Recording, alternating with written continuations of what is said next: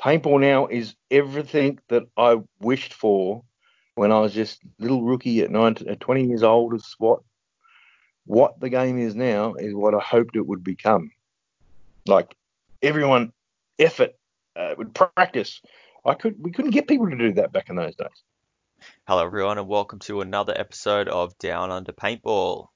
This is episode 23, and I'm sitting down with Rob Ambrose, aka Rookie. So, Rob's had an amazing career, done some incredible things, and the coolest part about it is he's still out playing and competing to this day. I saw him on the field at the time of this recording, just, just last weekend, and he covers in this show just a little bit about how the sport's changed over the years and how the new formats coming through with 10 man seeing a resurgence and also 7 man have sort of given these older guys a bit of a home and they're able to use some of the skills that they learnt back in the day playing on the woods fields and the hyperball fields that teams really don't have that much experience with these days. As well as covering Rob's story himself, he gave us a really good insight into what it looked like in the top tier of the competitive paintball scene in Australia at that time, around the mid to late 90s. So, this episode once again was brought to you by my patrons over on Patreon. So, thank you all once again for your continued support. If you do want to support the show directly, just head over to patreon.com slash dupaintball.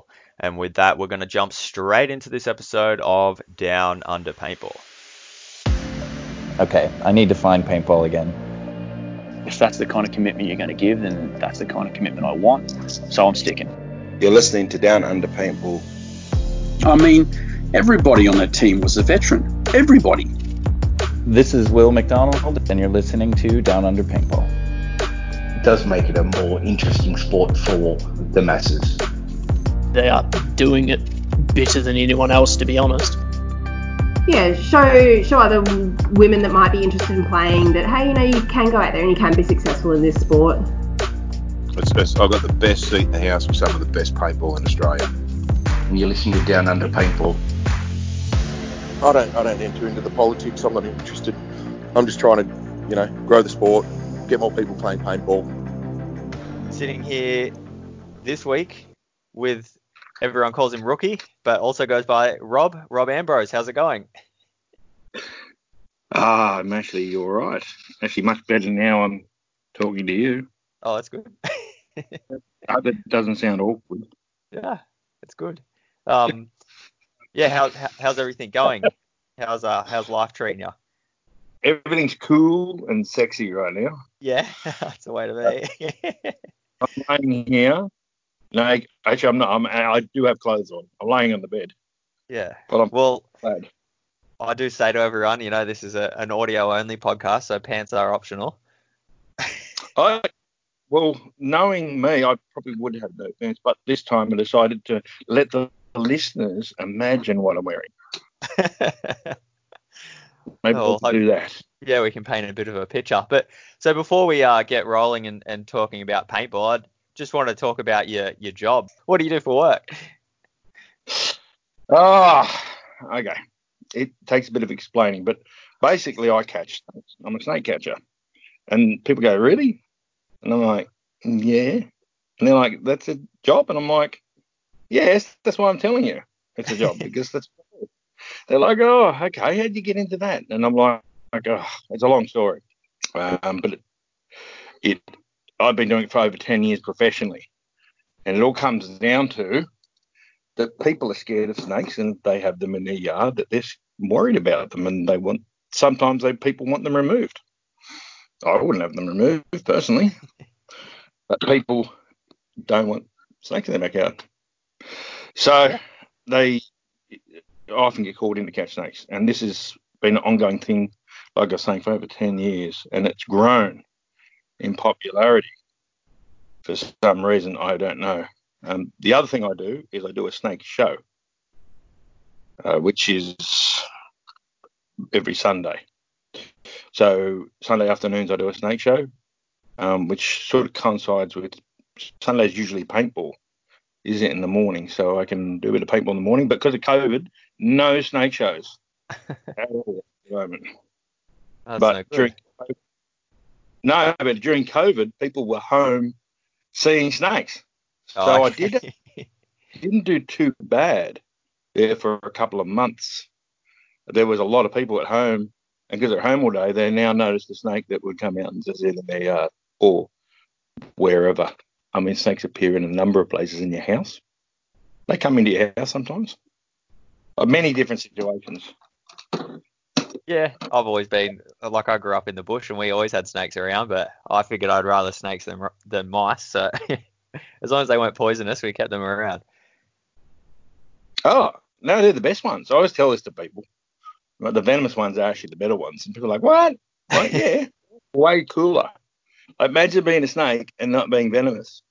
Like, wouldn't that suck? You're like, people are fearful of you. I'm like, but I've got no venom. Like, what do you? I can't do anything to you.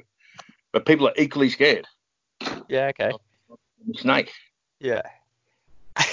well, that's like as far as my snake goes. I'm just looking over to my right here. I've got my children's python, Addie. She lives in a little cage there. She's uh cruising, sitting in under a light. oh, you, you have you have a little pet snake? Yeah, I've had her since I was 13. So she's uh she's nearly 20 years old, actually. Yeah. Oh, well. So she's not they little do, anymore. Yeah.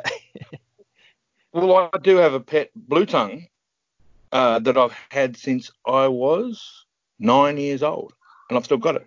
I'm 46. Yeah, okay. Wow. That's crazy. Very long. Very long live some reptiles. Yeah. Now, if you look after them, they are. well, I hope listeners actually wanted to hear about snakes. And yeah, well, well, anyway, yeah, going back on topic, we'll, uh, yeah, so let's uh, go wind the clock back all the way to the beginning and uh, learn how you how you started in the sport, how you got into it. Well, I actually saw a news report in 1989 when I was in high school about paintball, and I oh, God, I'd love to play paintball. Uh, is that a thing? Like, uh, how do I get into this? And I was only what 15 at the time. but paintball was very different then. Actually, there was a lot of a lot of skin tight woodland camos that people wore and scrim and Uvex goggles and all this really daggy apparel and the guns weren't really that crash hot. But it was still super cool to a young kid. And when I was in, it was in, I wasn't until 91, I think, because you were supposed to be 18 to play. But I was, the day I was 17, I um, somehow managed to get into a booking at a dodgy paintball field. uh, it was Bill Stark's paintball field, actually. Oh yeah. Yeah, Bill Stark was yep. has worked for Action Paintball too, but he uh, I played his field, and it was in his like backyard, or basically down the back of his place, which is like a uh, a nursery. And I played with um, Matt Myth Hawken. Yeah, okay. Who many may remember because Matt and me started playing. He played paintball before and then got me into it, and then we continued playing together. We was my original paintball homeboy. He's and, over in Western uh, Australia now at the moment, isn't he? I think. Uh, actually, I, I, don't know. He disappears. Yeah. Um. Yeah, then I haven't seen for years, and then suddenly he pops up. That happens to a lot of us, older blokes. Uh, uh, so we played at this field, and he had a lot of guys from work, and I remember playing for the first time and shooting someone for the first time, and I I think I even bunkered somebody nice. on that first day, going dunk, dunk, dunk. You could bunker people a lot easier in those days. You could just run at them, and the guns were terrible, so they could often not be able to shoot you, which is a bit hard um, to hit somebody with a gun It's not working. so, so what kind of guns were they? Were they pump action then, or, or bolt? No, well, they, were, they were the the very first ones that I played with were SL68 ones. So they were a pump, but with no auto trigger, so you can't rapid fire them. Okay. Uh, the that was the very first time. The next time I played was at Yarramundi, not long after that. And Yarramundi was a, a field run um, by a guy called Gar, uh, Garth Young, and there's many stories about him. with Michael Ivory he was one of those funny characters um, of the game. Many have come and gone. He disappeared. I think he had a lot of people money, Yeah, but he had a Yarramundi, and it was a junkyard, basically. Um, bushfires have been through uh, in about 94 and cleaned a lot of it out, but that's where we played. Yarramundi, and we played with bolt actions, but converted to pump. But the paintballs were in a tube beside the gun. You had to roll them, a 12 gram cartridge in the gun to power it. It was a CO2 12 gram cartridge, and you would have to roll the gun over sideways to get a paintball to go into the breech, and then push the pump forward. But it was a converted from a pump action. now, would you have got into paintball if you were playing like that?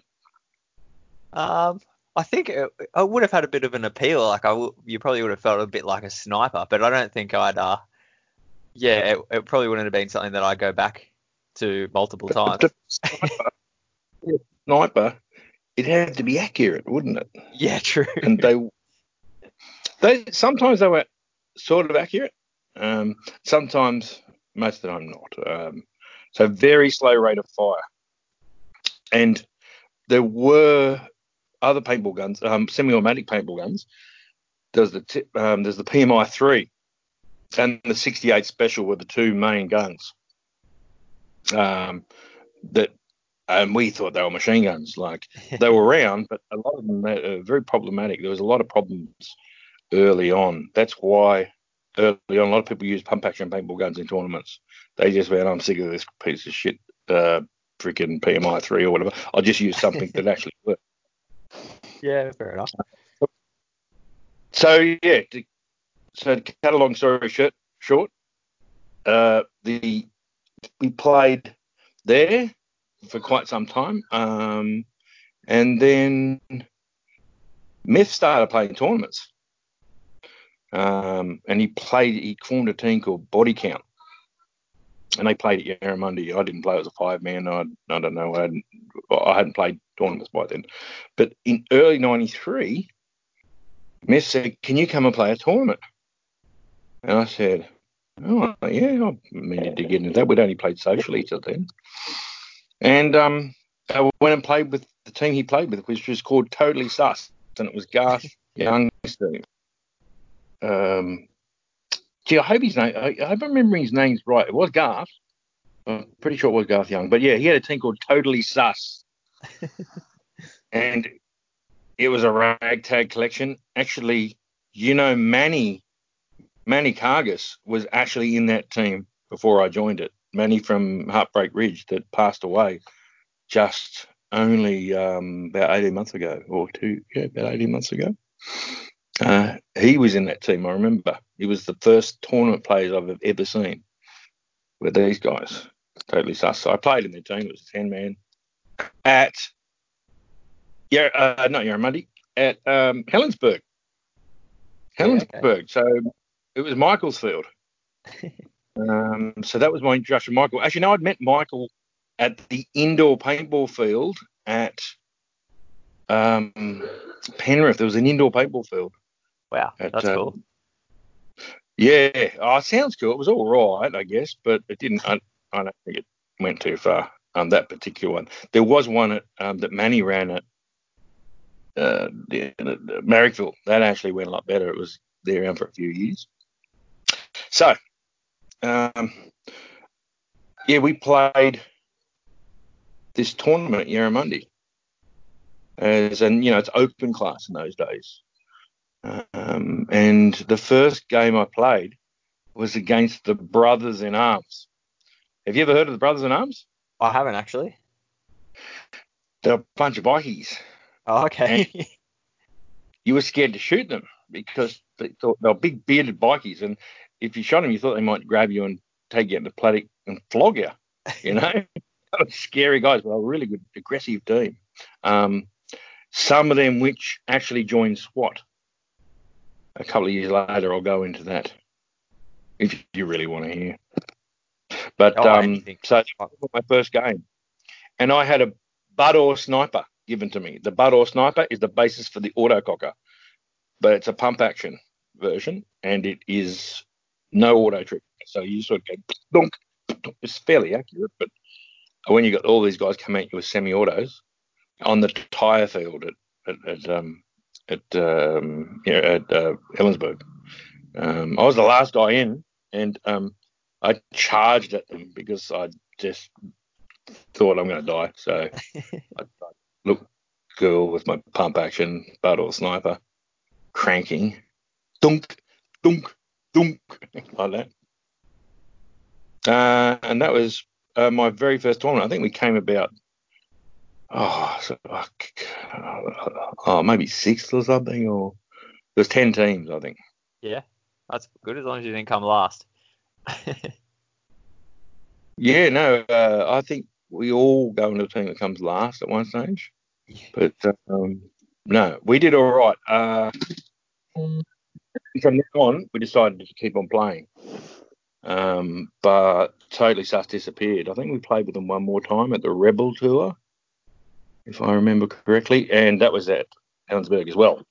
Helensburgh was a big hub of tournaments uh, in those days. So Michael actually got that going, the tournament scene. Yeah. Yeah, no, it's um, it's something that it, it doesn't come up often. The Helensburgh field, people. I know a lot of people had their first games there, but um, yeah, it sort of just drifts off in in history sometimes. Yes, it's still there. Um, Steve Ballard still runs it. I think, no, no, no, hang on, sorry. He sold it off. He doesn't. do- He's not into paintball anymore. Yeah, Uh, I did and see them uh, advertising a little bit ago on uh, Facebook. It popped up ads for that, the field at Helensburgh. Yeah. Um, a lot of fields have come and go, have come and gone, but um, yeah, that was one field that's still around. And Yarramundi is the one of the very originals. Yeah, it's crazy to think that it's uh that it's still going. It's it, through doing this show, so many people have said that you know they played their first few events there, and uh, it's crazy that yeah, it's all come full circle. We're we're still out there playing. I love it. I, it's really, it's very nostalgic, really. If you think of yourself all those years ago playing there, and then if you could look forward in time and here you are playing with these electro markers, like in the same place, you know, it's such a different game. Anyway, so yeah, but it's all gone full circle now. Everyone's back to mechanical guns, and people are interested in pump markers and stuff. So it's it's it's good. So it is. I actually buying going to buy my old pump gun. I one of the guys has it. I saw it floating around. My old Sterling uh, from the nineties. I haven't seen it for twenty years, and I'm buying it off a fellow who's got it, and he's like, "Yeah, I'll sell it to you," um, and play a bit of bush ball with it. But they were really fun. Pump action paintball guns, actually, the original when the original semi-autos, they you could fire a pump action paintball quite quickly with with a, with an auto trigger. Um, and uh, some of the original teams just ran pumps. Um, but I'll, like I say, I'll go more into that later with the different teams. You know, if anyone really wants to listen. I don't Yeah, know. sure. I'm waffling on. no, it's good. Wa- Waffle away. We're uh, yeah, it's good. Uh, any story is good uh, about. I don't know. I'm very nostalgic for that for that period. Like the the 90s and early 2000s was a good um good time for paintball. I think. So I'm I'm keen to hear any stories of that. I don't I don't really care. Waffle away. Well, there's big shoes to fill after listening to The Simpsons. I mean, they're really, uh, yeah, how many people would tune in to listen to them? Because they were like, oh, I really want to know what they have to say because they've been so successful. But they're SWAT brothers as well. Yeah, no, it's uh, you know, we were talking before the show about the the SWAT legacy. It's it's crazy how uh, how long the team team's been around for, and um, yeah, no, it's it's uh, but it, it's it is something that we did say um with the Simpsons. Yeah, not many people. It's normally the last team that you do play for. Unfortunately, with SWAT, normally people go into retirement. Yeah, Yeah, that, yeah. So they actually did something new. Everyone else retires. Um, I actually was on the roster for many years and then retired in uh, 2000. Um, after, but we had a very packed. Um, like I was in from early '95 to 2000, and we were playing everywhere and anywhere. Um, uh, there was we often played two tournaments in a month, and in Wow. different states. Yeah, Uh, that's crazy. Yeah, well, uh, some of the one, one of the things I remember doing an interview back then in 19, uh, 1997, and I had to list placings, and at, at that stage, only in two years, there was 13 first places Wow. that I'd experienced with SWAT, uh, which was, I mean, pretty good, wasn't it? I thought that was all right. Yeah. That's about how many first place I had with SWAT, and I was on the team for about five years. Oh, I got a lot. It was hard in those days. Like there were lots of serious teams as well. But oh, gee, we came up with a bit of a. SWAT went through a lot of changes, um, and I actually originally was playing in other teams and played against them. And this was in the days when they wore the vest, like, steel vests. Have you seen? Do you, remember- have you ever seen the pictures of them? yeah, I've They seen look- some photos. Yeah, they had scrim. They look like bush ballers, but Yeah. with these black vests with the pods in little, like a little all round the vest on front of them. And it's really weird. I had um on the original packs, which are uh, we, we have today, like a, a pack on you, as they are today. They came out probably about oh 92 or 93. Um, but SWAT had these tactical vests and um, JT goggles and PMI threes, I remember. And we played against them. One of the many teams I played on in those days. I used to just jump onto teams like, uh, and one of the teams I played in was Stars and Bars. That was Bill Stark's team. And I'm trying to think of a modern day equivalent for Stars and Bars. And uh, Stars and Bars were a, a, a ragtag mixture of older guys who were military buffs with a few of us younger guys, you know, and they wore like Auscams and they were a funny bunch. They were really cool though. And um, the very first finals I ever played in was in with Stars and Bars against SWAT, and this was in very early. Oh, it would have been 1994, and we played down at a field down at uh, uh, no longer exists down in oh, uh, Branxton. Oh, gee, I can't even think of the place's name now. it's in the Southern Highlands. Yeah, okay. Brayton paintball, and um, we played, and we were really a ragtag bunch, like we really were, and um, we had to play against these pro teams of the, of the era, and one was SWAT, um, and they they'd had some wins. SWAT had, but not in the way that, not as many as they had years later. Like it was a, but they were definitely in one of those top. They were always a top three team. Um, but there's a team called the Delegates, and the Delegates were one of the original teams that had a lot of success. And and and I, you know, there might be some delegates floating around these days. I did see one guy I remember from the delegates when at the uh, two years ago at the Yarramundi Ten Man. There was an actual delegate. I mean, dude, you're a delegate. He's like, yeah, remember me? I said, oh, this little. uh, Yeah, it's you know when you you look back all those years and you think about all the fun you had in those days, and the people are still playing paintball all these years later. oh, it's a good it's a good sport. It's a it's an all ages. It's very inclusive. It doesn't take a lot to um to get out on the field. So Yeah. So then it was a lot harder though, because you had to be over 18, even though you, played long before, you know, before we were 18. Anyway, you just said, "Oh, yeah, I'm 18." Um, but anyway, yeah. So uh, we played delegates and SWAT and um, oh, Heat. Now there's a team called Heat from. Uh, if you ever played Adventure Quest paintball? I heard that, that was the one that used to be up the Putty Road, wasn't it? Is That's the one. Yeah. And Will Perfeth was the was the guy who ran that field. He's an, he was an interesting character, German character, very interesting character.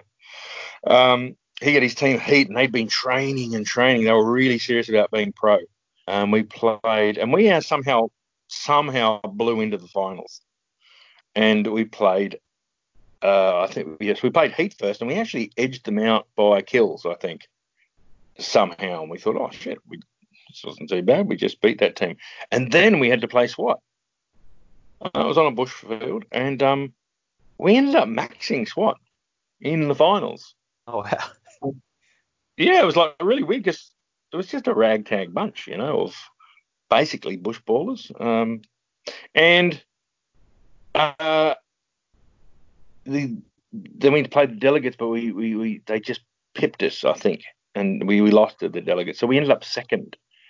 So that was the first time I'd ever been on the podium, Yeah, and it was, and we had to knock out SWAT. Um, so So yeah, I, rem- I remember that field. uh, Like I never had the privilege of playing there. I think it's still around. I'm pretty sure the guys um, that own Camden Ultimate Paintball, I think it is. They, I think they've they've taken over up there. right. I've, I've, I've- seen some signs around, but apparently it had a really good, bu- like a really good woods field. Like it was very bushy. and it had termite mounds. I remember hiding behind a termite mound, like a big termite mound, um, shooting at the. Um, that was my cover for that game against SWAT. I remember that. That's 1993 or four, very early 1994. Can't quite recall. so, yeah, so that was, you know, that really gave me a lot of excitement at the time, being a young little 19 year old and we we had a trophy and there's a picture in the magazine the magazine did a big write up because the paintballer magazine was quite a good magazine in the 90s that we had i mean you wouldn't have one these days is there even paintballer magazines around now Oh, there's a digital one. They put out some articles and stuff like that. I think. know now we just all, we just all talk crap on facebook. Yeah. yeah, we're good at it. yeah so that was my first like hunger you know to thought oh man we could probably be all right at this if we put our minds to it. And you know, i was using a 68 special by then. Now the 68 special was a Tippmann um or semi-auto but i mean really archaic. Like i just would love people to play with one now and see what they think um really funny guns to play with really loud and quite slow for a semi-auto. Um, but yeah, so I'll tell you a little bit about the paintball, the best paintball teams of the era in those early days. Yeah, go for it. People listening, they might remember, and people these days might want to know. But the original pro team that I remember, which was the first actual pro team, was a team called the Regulators from Queensland. And Neil Martin was a very famous as being a regulator for many years. But uh, they started in the early 90s, uh, around the same time as SWAT. And they were, they like uh, a lot of them did martial arts, and they went to. There was even a story that they all went to motivational classes to perform. I don't know how true that is. You'd have to ask one of the actual regulators of the time. But they were a, a very serious team. SWAT was a serious team at the time, pretty serious. Um, and so was a team called the Delegates, I mentioned earlier. Um, and there was another team called Magnum. And Magnum was Steve Ballas's team of, and you know, many people remember Steve Ballas. Uh, they were a bunch of Greeks. They're all Greek. And they were the first, like, I remember the first team that had all semi autos. They all had them. And they were pink eyes. Uh, so that was the very early 90s teams that were pro. There were other ones, but those teams had uh, the most successes of that time. It sounds like the PMI threes were the were the hot the hot gun back then. Yeah, yeah, you'd think so. Like I think if you talk to Mick about them, he'd know more. But I never had one. I they used to. I thought they were rubbish. I mean, honestly, I thought they were. If you had a really good one, maybe I don't know. I never I, I never actually got to even play with one. I fired one a few times. Um, but you see, at that stage, auto mags and auto cockers were around, but there was a ban on semi-auto paintball guns, and you couldn't bring any semi-auto paintball guns legally into the country, so you had to use whatever was available, and all that was available legally was Tippmann 68 specials and PMI threes. Okay. So that's all you had. And we had them like America, you could get anything. Any other country, you could get anything. But in Australia, uh, you know, you, you, at that stage, auto cockers and auto mags were to go everywhere else except for Australia. But people had them like illegally, Yeah. but they couldn't use. Them. And um, I remember actually a game we played. Myth, uh, Myth Matt Myth Hawken had a VM68, which is an updated PMI3. It was like the next generation of them, but they're illegal. So he wrapped it in camo scrim so you couldn't tell what it was and tried to play with it. Actually, this is my first tournament. Another little flashback. And he's playing with it. And I remember Michael Wybrew coming over and going, That's an illegal gun. 100 points. exactly what it was. There was no fooling him. You could wrap it as much scrim as you like, but that's a VM68. And he was like, oh, oh, I have to use a bloody whatever, a pump gun now. but that's, how, that's, that's the conditions we had at that time, you know? So these rubbish guns, and you couldn't get the newest technology, which was the automag and the autococker, of course. Uh, so, but then the law was changed. Uh, uh, probably early '94 or so, and all of a sudden you could have auto mags um, and auto cockers. But I liked the auto mag at the time because it seemed really sleek and really quick shooting gun, and the auto cocker seemed like a bit of a contraption, you know. Yeah. Everything moving on it, and the early ones weren't really unless you knew them, they weren't really crash on. But I ended up with an auto cocker and never looked back. When um, John Caruana um, was the guns, uh, the our airsmith, and he was just magic with them. And we all ran auto cockers eventually and started. There was an auto mag versus auto cocker rivalry for years, and if people used to put stickers on their guns on the hopper saying mags uh, uh, mags are for fags. Yeah, uh, there's actually um there's one out the back of uh, an action like stuck somewhere, and I always see that and think like I, I don't even remember auto mags. Like what what's this sticker mean? it's a, it's a relic.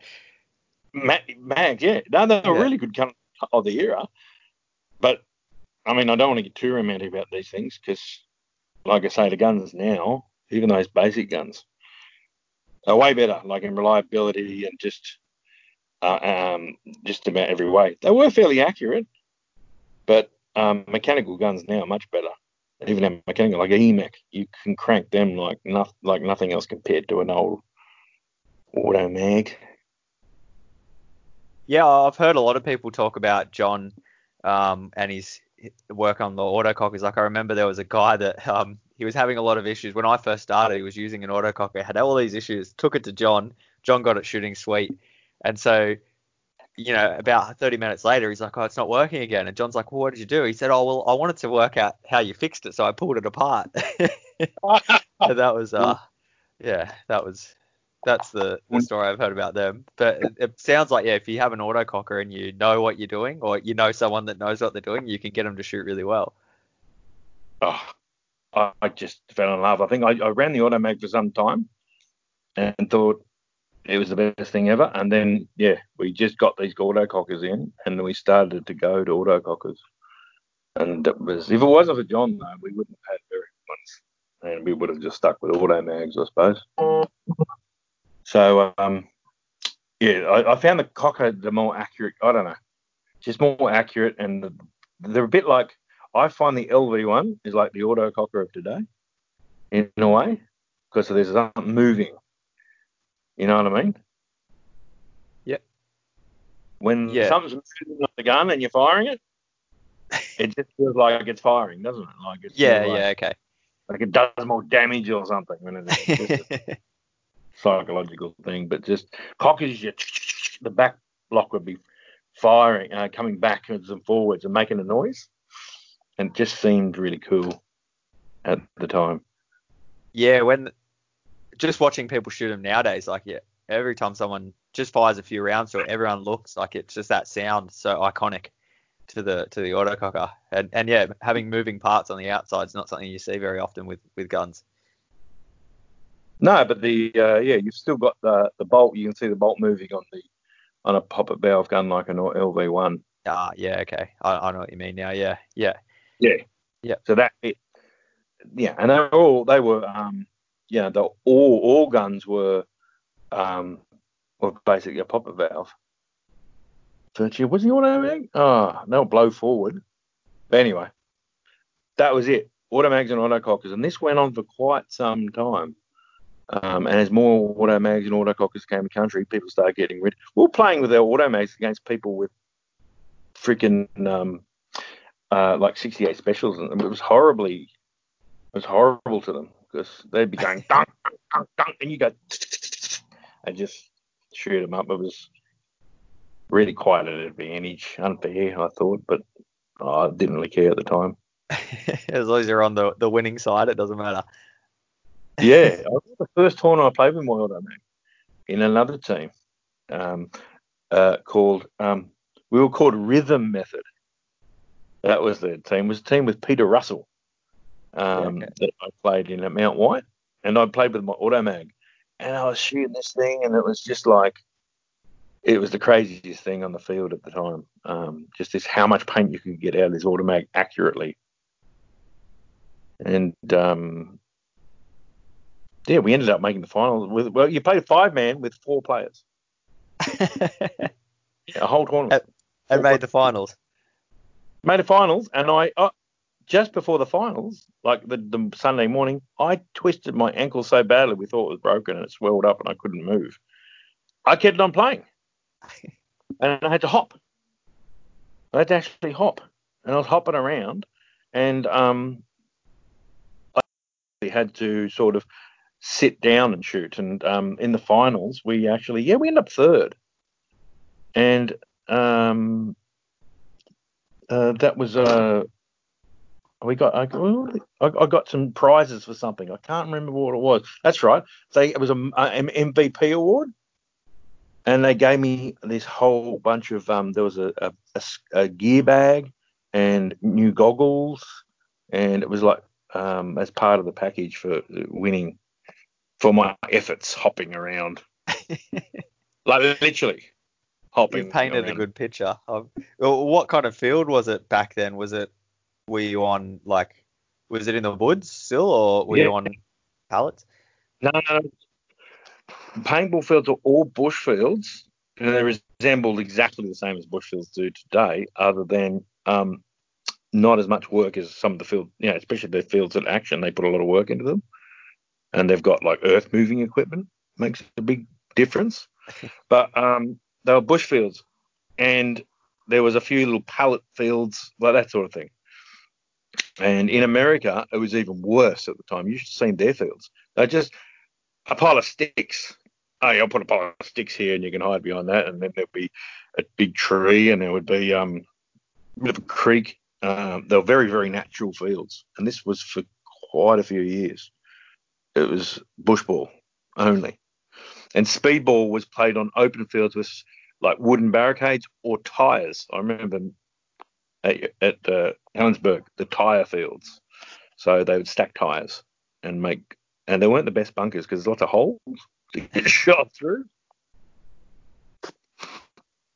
So you Uh, know, you mentioned fields in America. Did you ever get a, a chance to go over and play in the states? Oh, I'll get onto that. Actually, yes, yes, yes, we certainly did. Um, uh, I'll have to tell that in a minute though, because I've got something else. Okay, go for it. around this time, this is when I got approached. Uh, I played in the. I had a run with the regulators at yeah, uh, at Helensburgh.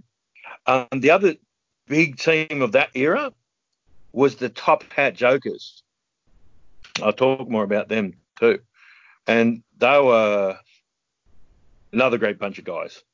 And I actually played in them in one tournament in '94. I remember I did play with them once.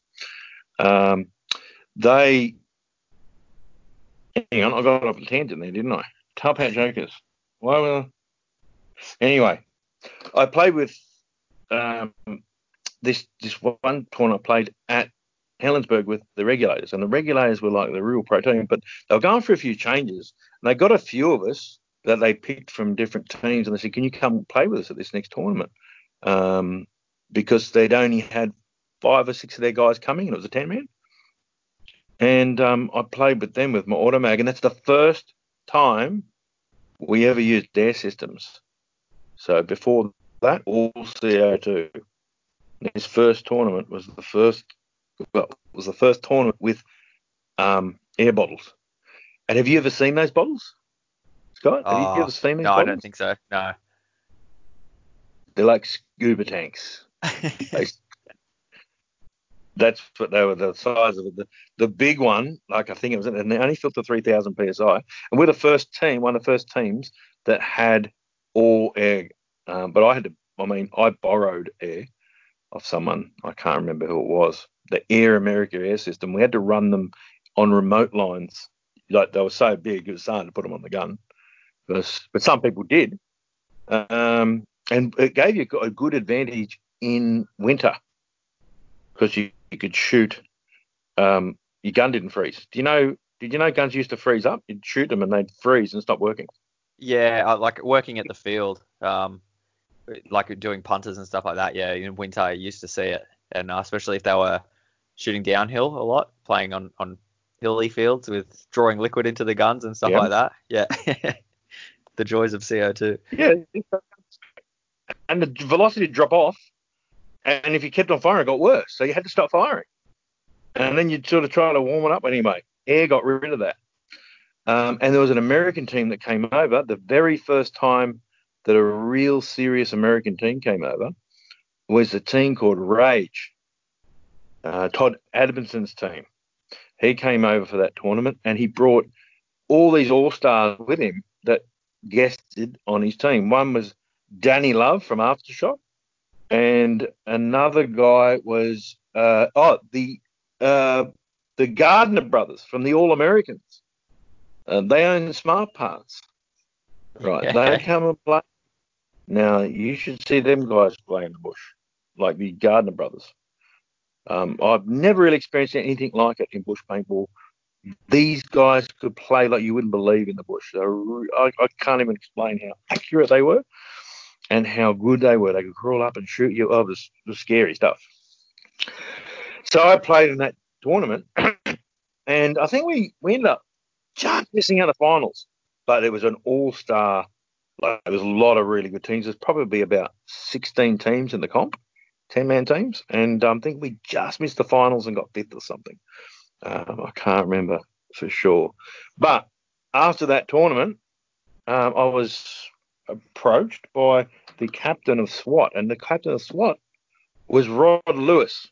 he was Yeah. the captain. He actually um, approached me and, po- and, and and explained that he'd like some young blood in the team. uh, and I went, oh, oh yeah, yeah. Like I was a young guy, only 20 years old at that time. Um, yeah, I'll come and play. Um, yeah, I've got an auto mag. How cool's that? so um, they invited me to come and practice, and um, we had to practice at. Um, I think we practiced at Yarramundi when I first played with them. Um, and SWAT was in two different. We run it um, SWAT because it was ten man. We run like left side and the right side. There were two separate squads, And when we practiced, we practiced the left squad versus the right squad. And I was on the left squad, I think, with with the guys from the Brothers in Arms, Chica and Roscoe. And. Chica was like a dad to me when I joined the team. He's a big bearded bloke that was, um, you know, his bikey. So I'll tell yeah, you about. yeah. They were one of them, and they were these scary bikey guys, but they took me under their wing, and um, I ended up playing on their tape uh, as a, their tape guy, and I could run up the tape really quick, you know. And um, um, so they were like, "This is good to have a young guy," because they were a bit in their thirties by then, and they were sort of a bit slower. Um, and none, I'm t- telling you now, nobody actually trained in, in any sort of not like today, not like athletes. People with beer guts played paintball. And um, anyway, so I played with, uh, and we played the 10 man at Yarramundi. That was the first event in 1995. So that was my first tournament with SWAT. so, um, uh, by the way, uh, before I go any further, I'd like to mention Chica and Roscoe a- actually now both passed away, which is really sad because when they passed away, it was at a time that we didn't, we lost contact with them, so we didn't get to attend their funerals or anything. Oh, that's a shame. Sorry to hear that. Yeah, it's a, really sad. We've lost a few players over the years. Um, I suppose we could go more to that later, but Chica and Roscoe were, yeah, they were like dads to me, you know, like these old Viking sort of types, but they took me under their wing. And um, that is when um, they gave me the nickname Rookie. Cool. That was an origin story. I like it. And actually, yeah, the, the name Rookie was also came from that first tournament. There was a, a an American team that came out, pro American team called Bad Company. Oh yeah. Yeah, yeah, you played them later. They came out like in an 2008 they uh 2007 they came out as well, but they talked quite a lot about coming out in the 90s when they were here. And they another team that introduced the Tom Cole was the captain. Tom Cole is the president now of the NXL. This is how history is here.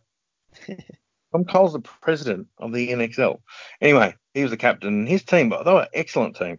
Um, but um, as it turned out, we actually um, paraded them in the prelims and we beat them. We just tried really hard and we actually ended up beating them. And American teams were so well above Australian teams in those days. Um, but we ended up pipping them and um, we ended up then playing them again in the finals. Um, and that is the time that one of those memorable times in paintball for me because we're playing this big final uh, in front of all these uh, spectators. There's a lot of spectators, and and two of them were my mum and dad. Oh cool. And we played on what is now, you know, where the hyperball field is in Yarramundi. Yep. That was a big field with a dam in the middle, junk lying everywhere, and that was the main field. We played on that, and um, we played bad company, yeah.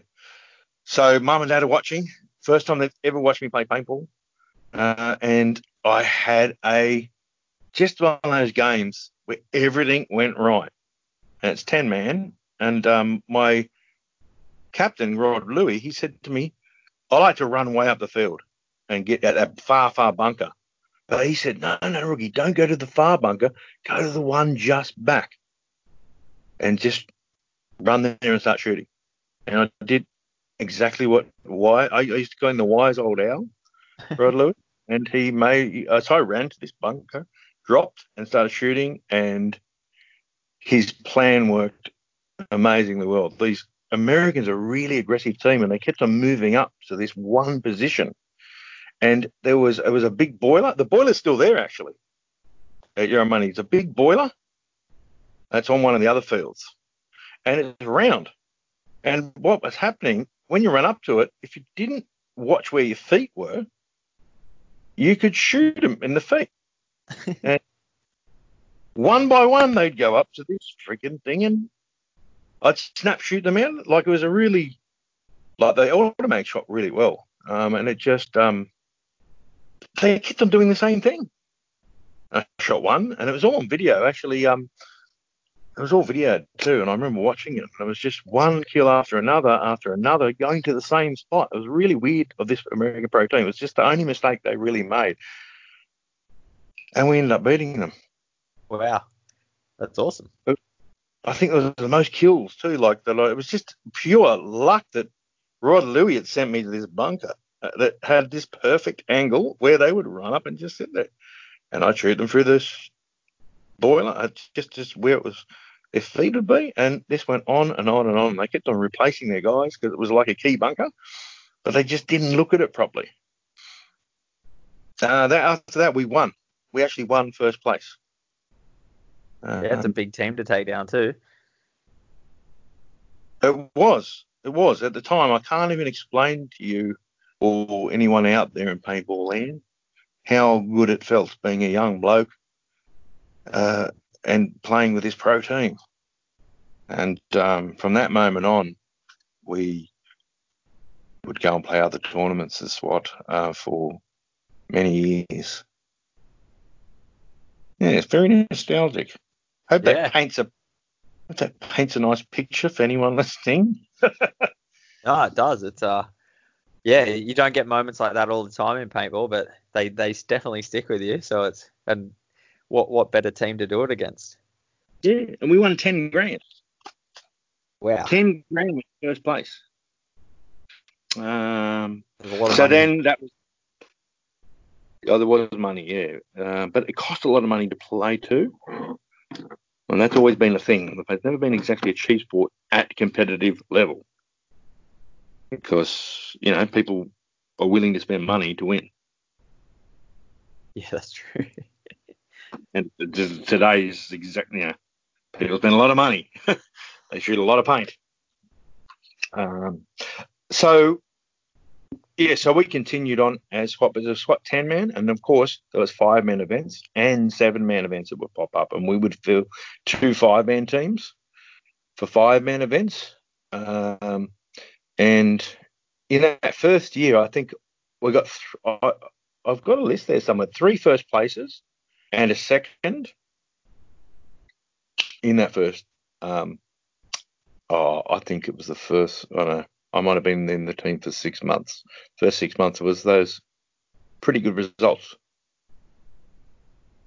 Uh, SWAT had gone through a lot of changes um, and continued to evolve. Actually, that's the thing about the team; it's always evolved. And um, yeah, so getting on to the next year, that's when we went to America in '96 to play in the World Cup. Awesome. Yes. So the World Cup, that was the time when we, that's it, we're going to America. And the World Cup is a crazy event. Like I'm, you can't imagine what, even people can't imagine how what it's like to have 400 teams turn up to a tournament. And um, like in 10 man teams alone, I think there's like 200 10 man teams at least that that um, competed in this event. Um, and we played in amateur class though over there, pro and amateur. Yep. We went amateur because it was. Um, I'm telling you, the pro teams were there was a lot of them, and it was very competitive. Um, and uh, yeah, so we played in amateur. We played in the five mans over there as well. So we split up into two teams. Um, so actually, no, there was over 110 man teams. That's right. I think we ended up in maybe 30th place or something. I can't remember exactly. I looked it up once. It's still on the internet. But yeah, about 30, 100 teams. Um, which actually was really good because when you're a new team playing in America in the NPPL, you're seeded at the bottom. So low seeded teams have to play the hardest teams. And the hardest teams got to play the easy just to get them through the prelims. And if there was another highly seeded team, you didn't face them. They were in a different pool. So it kept the top teams that were most likely to be contenders to win apart from the the uh, from the prelim, prelims. So both amateur and pro played each other. Like there was a mixture. You play other pro teams if you're pro and amateur, and vice versa. So yeah, yeah. The first game was the All Americans. Five minutes. The All Americans have not dropped a game in two years. and we played the first game against them on the hyperball field. They had a hyperball field, bush fields, but the hyperball was the main event. Um, and we, it's actually on video. Uh, I, I, remember seeing it on a TV show, and wow. our game came up because the, it was just the first game of the event. And we actually shot a couple of them out, and we, I mean, we lost to them, but we actually had a really good game against them. Um, and um, that's my first memory. And then I walk off the field. How's this? I'm I always ran my velocity at a reasonable sort of. I've never been one of those people that run it right on the edge. I remember we used to Michael Weber used to get done for hot guns. He'd always oh he'd run at two ninety. You know, I'd run a little bit lower. I walked off and got a penalty for a hot gun because this gun was had one of the original air systems from um, uh, Australian air system from um, Mac Mac Developments. Oh yeah, they, yep. I've still got it. Oh, cool. Another scoop like it looks more like a fire extinguisher. There you go. Running around playing paintball with a fire extinguisher hanging off your gun. um, and but uh, it spiked and I went over 300 per second and I got a penalty. And the maximum you get per game is like 60 points. And I got it has a 100 point penalty. And I was guy to get penalties like ever. Like it was just, and I got a hot gun penalty walking off, and I'm like, fuck this bloody autococker, damn you autococker. Um, but it never let me down again. just when it really when it really mattered. Yeah. Um, and the other memorable part of the event was in the Tan Man. Um, we also played the uh, Aftershock. Now, oh. Aftershock powerhouse teams. Uh, Aftershock, Ironmen, All Americans, all really top teams. Like these guys were always winning events. And yeah, that's like, like the '90s was just they all they did was just swap first place between those few teams, wasn't it? Pretty much. Yeah, Aftershock, especially on those fields, Aftershock was just. We played Aftershock. We had a really good game. They would take their time. They're 25 minute games and they would sort of whittle you away. They didn't make stupid mistakes.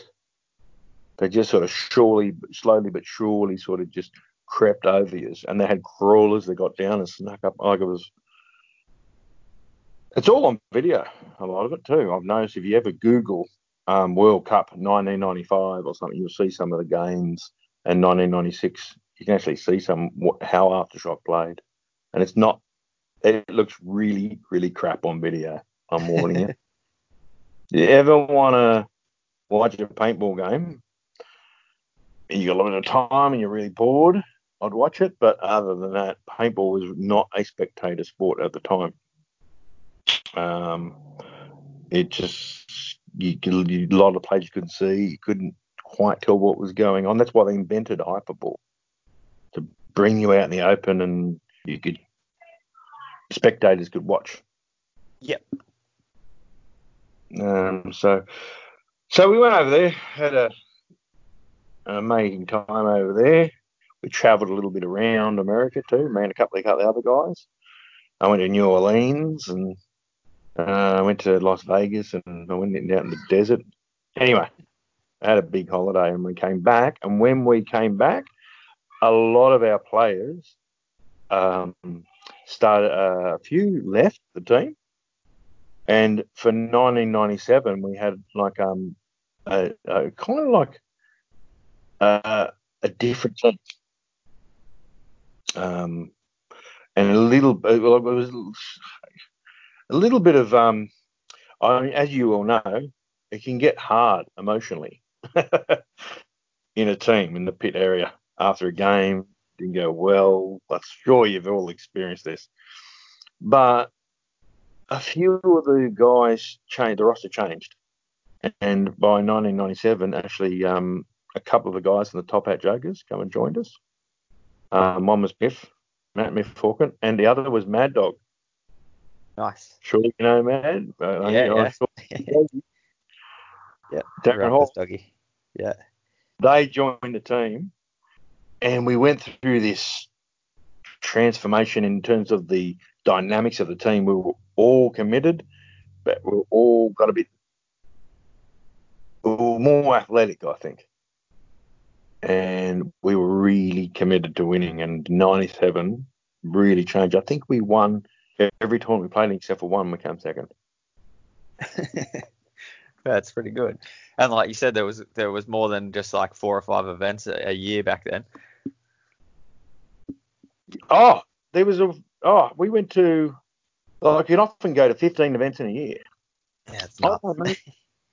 It was, but like some of them, and this is the thing, some of the big events that, um, like the ones that that uh, Michael put on, but there was the South Pacifics up at the Gold Coast War Museum, and Tim McCarthy still was up at the War Museum, and he would run these big South Pacific tournaments, um, and that was one we'd go away to Queensland. It was the first time I ever went to Queensland, was to play in the South Pacifics, but that was back in '94. I played in um, like a team. I think it was Stars and Bars or something. But um, the by '97 we were going up to Queensland quite regularly, and um, it was the best time of paintball of that era. You know, um, everyone had automags and autocockers, and the, the the sport had evolved. Snap shooting became a thing.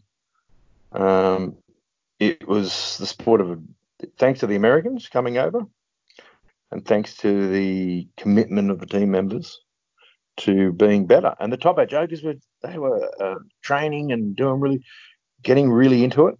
Um, and the regulators, um, oh, the regulators ended up um, changing into a team called Vengeance. Did you? You obviously interviewed Neil Martin. Yep. And Neil Martin would have told you the story of Vengeance. Yeah, it's uh, it doesn't come to mind at the moment actually. I- I'm sure I'm sure it does. I've done so many, it all blurs into one. Uh, but that was '96. I know I played Vengeance in '96. Yeah, we did. Um, we spent a lot of time on uh, with Neil on on like his trip to America and and winning the World Cup and stuff. So I don't I don't know if we got onto Vengeance. Um, it's Oh, not in my really? notes. Oh yeah, here Vengeance. Yeah, I, I made it. Just I literally just wrote the word Vengeance, but I didn't write anything else down about it. Um, I have to mention them because they were our arch enemy at the time. And um, even though I don't have arch enemy, I'm telling you now, I've never had arch enemy in life in paintball. I like paintball. I like people that play paintball. I don't get into the bitching and get upset with people because they did this or oh, I don't like that guy because he said that. But they were our arch, like sort of rival, or very rival team. And so was Black Rain. I have to mention Black Rain because if there's any old players that played in Black Rain, they'd be, oh, Rookie just mentioned Black Rain. We were really good. There's another team that would win a lot of tournaments too. Like they were right up there. Um, but Vengeance gave us the biggest. Um, uh, that was our most rival team of the era.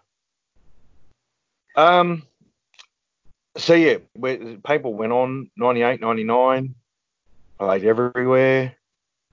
Um, we didn't go back to America though. We went to the team actually went to Europe at one stage, but there was a disaster for like it was. Um, uh, if you ever uh, if you ever heard about some of the trips overseas, they weren't what you thought they'd be. I've heard a lot of.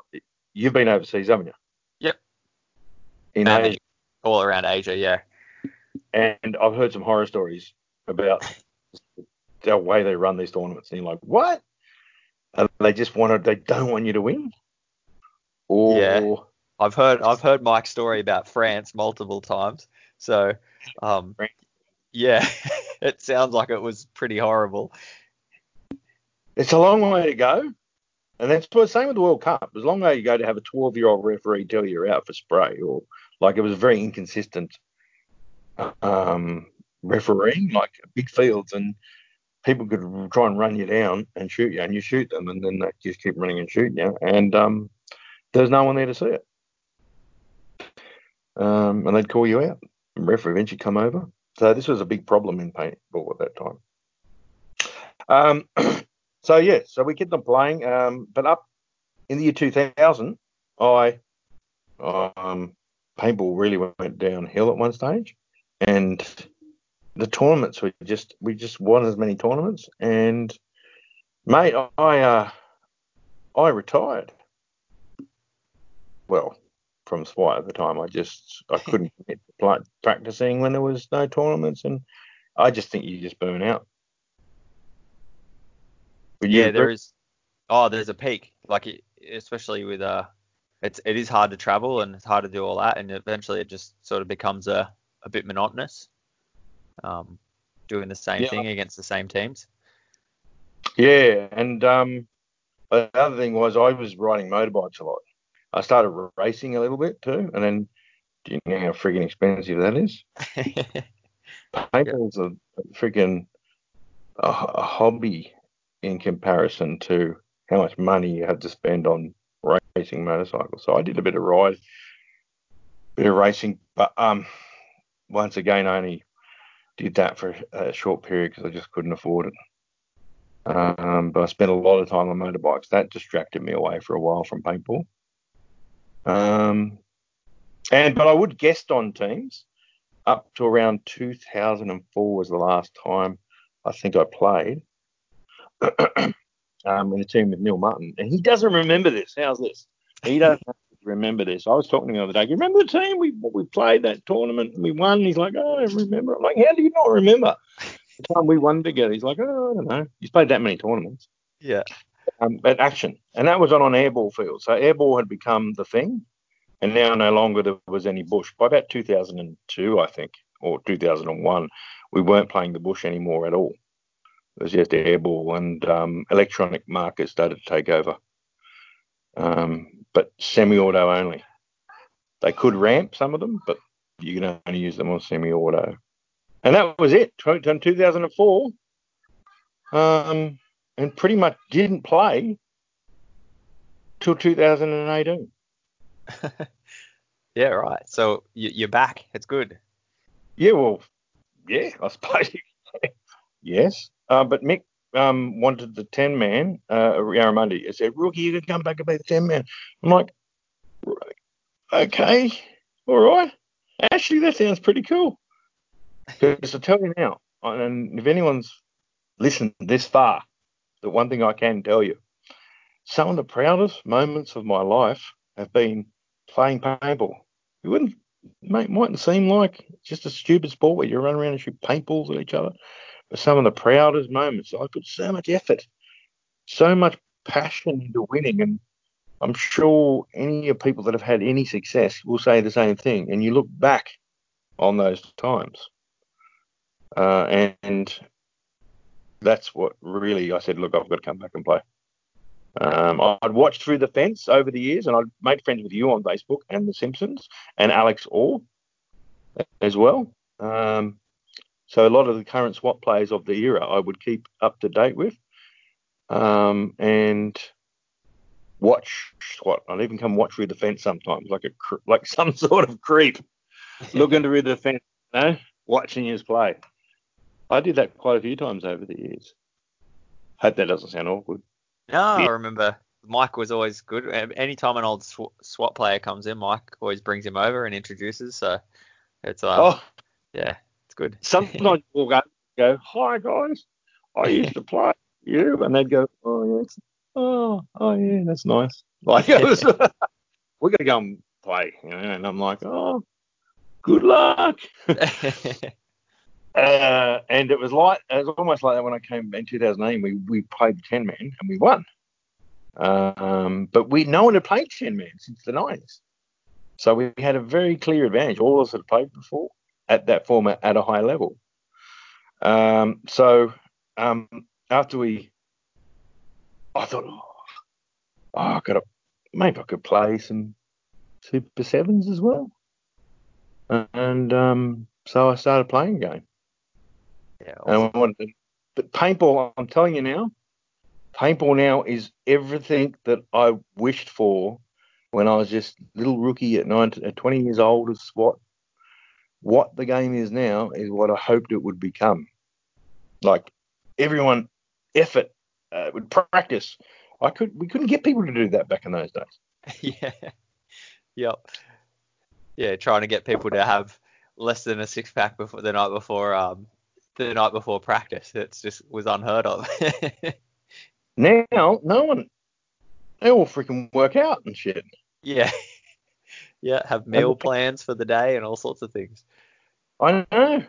But anyway, so that was the thing about paintball now, and, and I'm playing now, and I've played him. Quite, I've played him a few different teams too. Um, but the most memorable times obviously been with SWAT Recon and the Hyperball event that we just played that you talked to Jacka about. Yep. That event was an incredibly emotional experience because I don't think people realise how much we loved playing this game back in the 90s. And here we were playing it with current SWAT members. And did really well. No, it's cool. It's it's good that um I, I do like I guess it's just taken that long for the sport to sort of grow up and um and you know have uh no offense but like older older guys in the sport and and there's just an interest now in, in 10 man and in mechanical and and going back to the old school so it's good that um I think it's the format sort of brought a lot of you guys back out of the woodwork. It's been great. Um, I've seen all sorts of people popping up um, because of the way that the sport's sort of shifting now. Um, yeah, it's good. Yep. And then that seven man after we played I played with uh, the the younger SWAT guys, the, the young guns we call them. Every era, people have got better, but they've taken on the skills of the previous generation and added new ones. And I'm telling you now, players of today, um, many people have added to this. You know, we were talking this with the Simpsons. Like they can tell you more about the last ten years than I possibly could. But every generation has got better, and there's more accuracy, there's more movement, there's more communication. It's it's it's, it's the sport has grown so much, and I've like come out of a time machine in 2000, dropped out of a time machine and played, and that's what it feels like. So this advanced future, you know. Yeah, it's cool. Well, we're living the future now.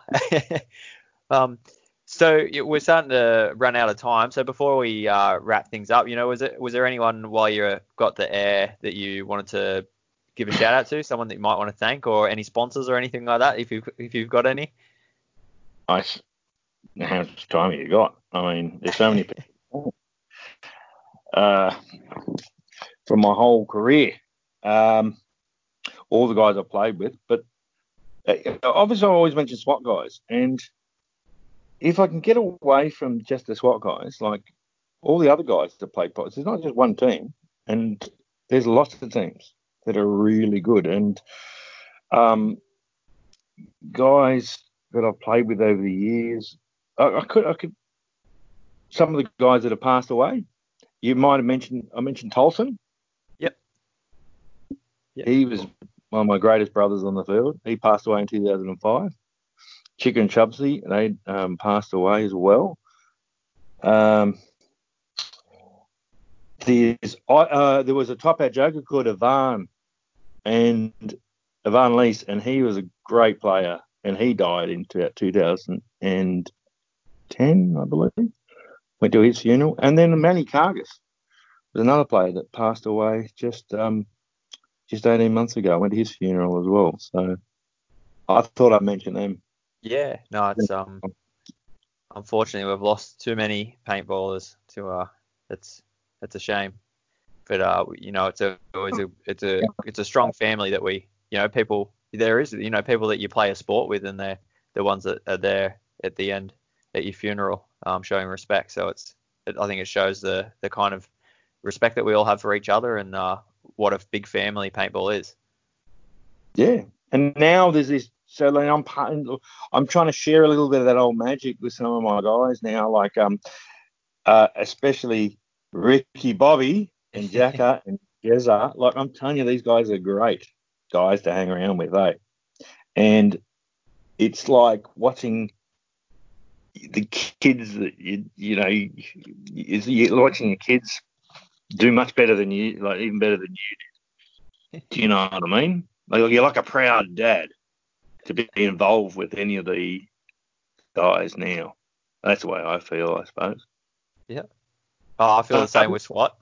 I'm in my 30s and I feel like all these new young kids coming in taking the spotlight. I know how you feel.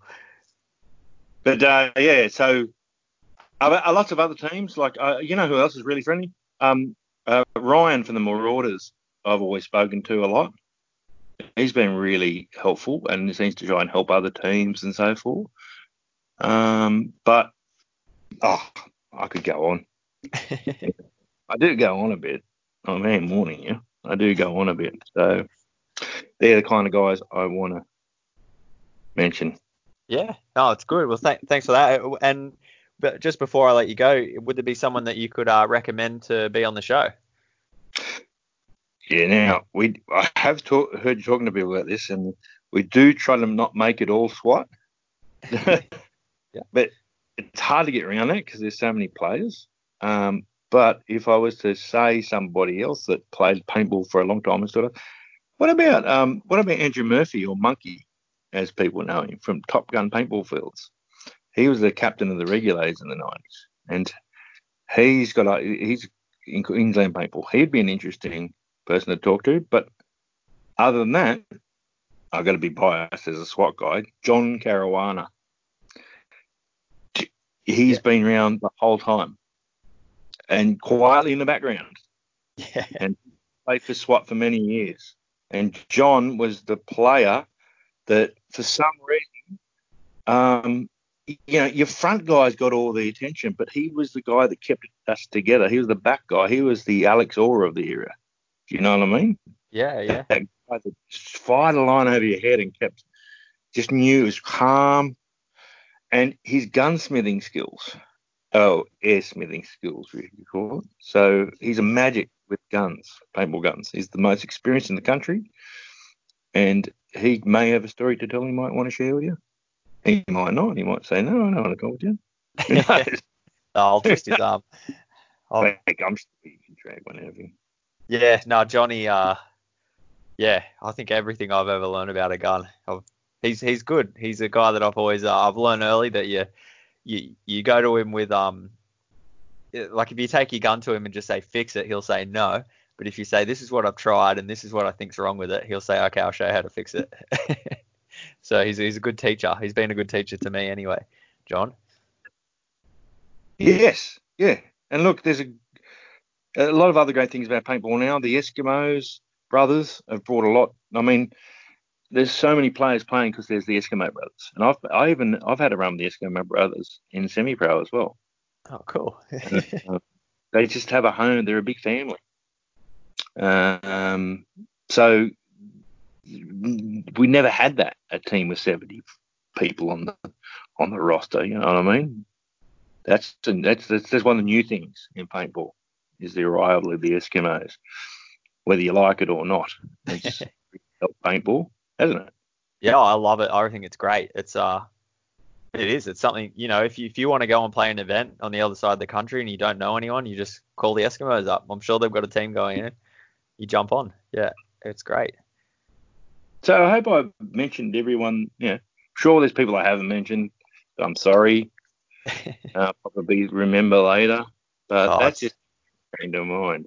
Yeah, we, we try and keep them to an hour. We've gone a little bit over, but it's it's hard to to fit so much history and so many people and memories and everything in, into the time limit. So um, I'm sure we'll get another chance to have a chat and um and and fill in some of the gaps as things as things progress. I wonder if anyone's asleep by now. Uh, Wagga? Hello. awesome. All right, Rob. Well, we better leave it there. We'll uh, it, it will let, let let everyone go back to sleep if uh if they just woken up. No worries. I'll let myself out. That's all right. Hang on. I'll just get. all right, Rob. Well, thanks very much for sitting down with me, and, and all the best with snake catching. I hope it goes well. Oh yeah, yeah, yeah. It's funny, but um, I'll keep on doing that. It's one of those things that I really enjoy uh, from paintball. all right, Rob. Well, uh, yeah, all the best with uh, with all that and everything, and yeah, hopefully we'll see you out in the field again soon. No, yeah, I, practiced, I practiced today, Oh, and wow. uh, in two weeks uh, playing a tournament, the Eskimo Cup. Yeah, I'll, I'll, I'll be there. I'm, I'm going to drop in with my daughter. We're going to come check out paintball. I will come and talk to you. Yeah. Um, morning, Oh, make- awesome. All All right, Rob. We'll It's see you there. Thank you. All right. No Have a good worries. day. See ya. Bye. That is a wrap on another episode of Down Under Paintball. Thank you once again for Rob Ambrose, aka Rookie, for having a chat with us. So, chatting with Rob before and after the show, he gave me some stats on his own personal awards. So, the APPL, which was the Australian Paintball Players League, he's made it on the Dream Team in 1997 and 1999. And in 1997, he was the APPL Pro Player of the Year.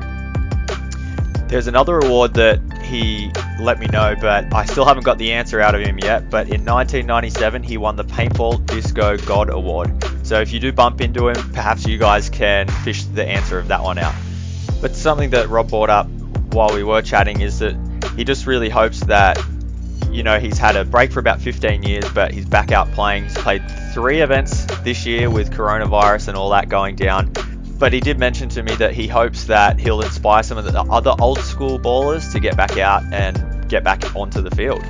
So you can tell by Rob's attitude there and just how he talked in the interview that he really just has a genuine love for the sport, which is so cool to see. And I hope to see Rob crushing people on the field soon. Now I know in Neil's episode he did recommend myself to be interviewed on the show. So I thought I'll do the next best thing and I'm going to do a bit of a Q&A episode. So instead of me trying to answer what I think you guys want to know, I I'm throwing it out to the listeners. So if there's any questions that you wanted to ask myself, it doesn't have to be just about me or my career. It could be anything about the paintball industry or even if we are going to do some of these coaching episodes. If it was something that you wanted a, a bit of a, a tip with or anything like that, I'm going to throw it open. So there'll be a post going up on social media on Facebook soon. So if you do have a question that you want to ask me or the show, just make sure you either direct message me on Facebook, just search out the page Down Under Paintball, find me, Scott Martin, or you can email me at dupaintball at outlook.com. And with that, we will wrap it up on this episode of Down Under Paintball. See you next week.